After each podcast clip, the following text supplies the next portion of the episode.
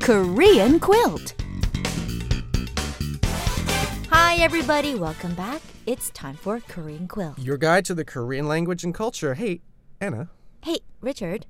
would you consider yourself a healthy person? Uh, I would, yeah, well, yeah. Why, why do you ask? Well, I think it goes without saying that some of the most important, critical in fact, knowledge you can learn about a language has to do with health. Uh huh, it sure is, yeah. And people always ask me how to say two things, especially in the winter Ma. a cold, 감기, and the flu, 독감.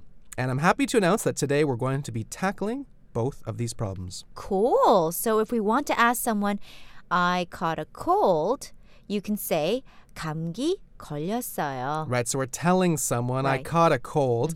감기 걸렸어요. Okay, 감기 걸렸어요. And how about I have the flu? the flu. Okay, the same verb is used, uh, though it's different in English from cold, which makes it easier to remember. So you could say, I have the flu. 독감 걸렸어요. right, so the same verb in Korean, different verbs in English. Thank God for our Korean language abilities.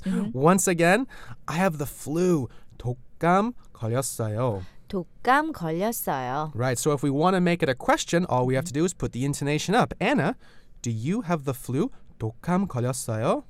아니요, 독감 안 걸렸어요. Right, so she doesn't have the flu, and if she's going to ask me, do I have a cold? 아하, Uh-huh.